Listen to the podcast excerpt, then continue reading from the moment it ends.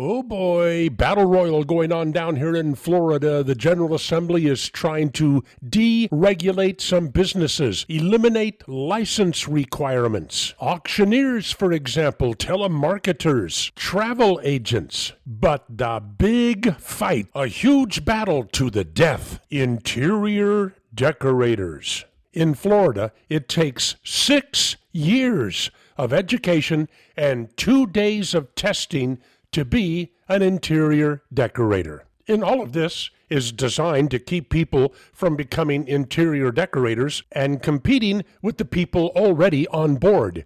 The theme is I'm on the ship, so pull up the ladder. In Louisiana, it's almost impossible to become a florist. You got to be licensed, and the people who are already florists control the licensing.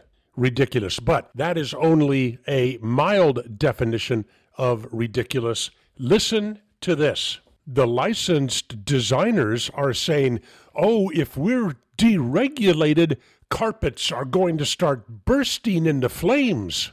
There will be bacteria on countertops. If somebody uses the wrong fabric, it could lead to urinary tract infections and staph. Michelle Early, she has a license. She says eliminating licenses for interior designers could lead to 88,000 deaths every year from eliminating license requirements for interior designers. And oh, have they hired some some high-powered lobbyists. So the fight is on in Tallahassee. Florida, by the way, is one of only three states that license interior decorators. Think of all the people dying in all those other states. Let's see what happens in Florida. What a joke.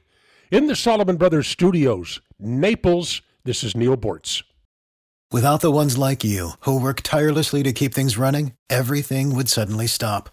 Hospitals, factories, schools, and power plants, they all depend on you. No matter the weather, emergency, or time of day, you're the ones who get it done. At Grainger, we're here for you with professional grade industrial supplies.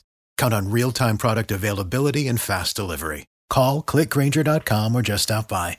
Grainger for the ones who get it done.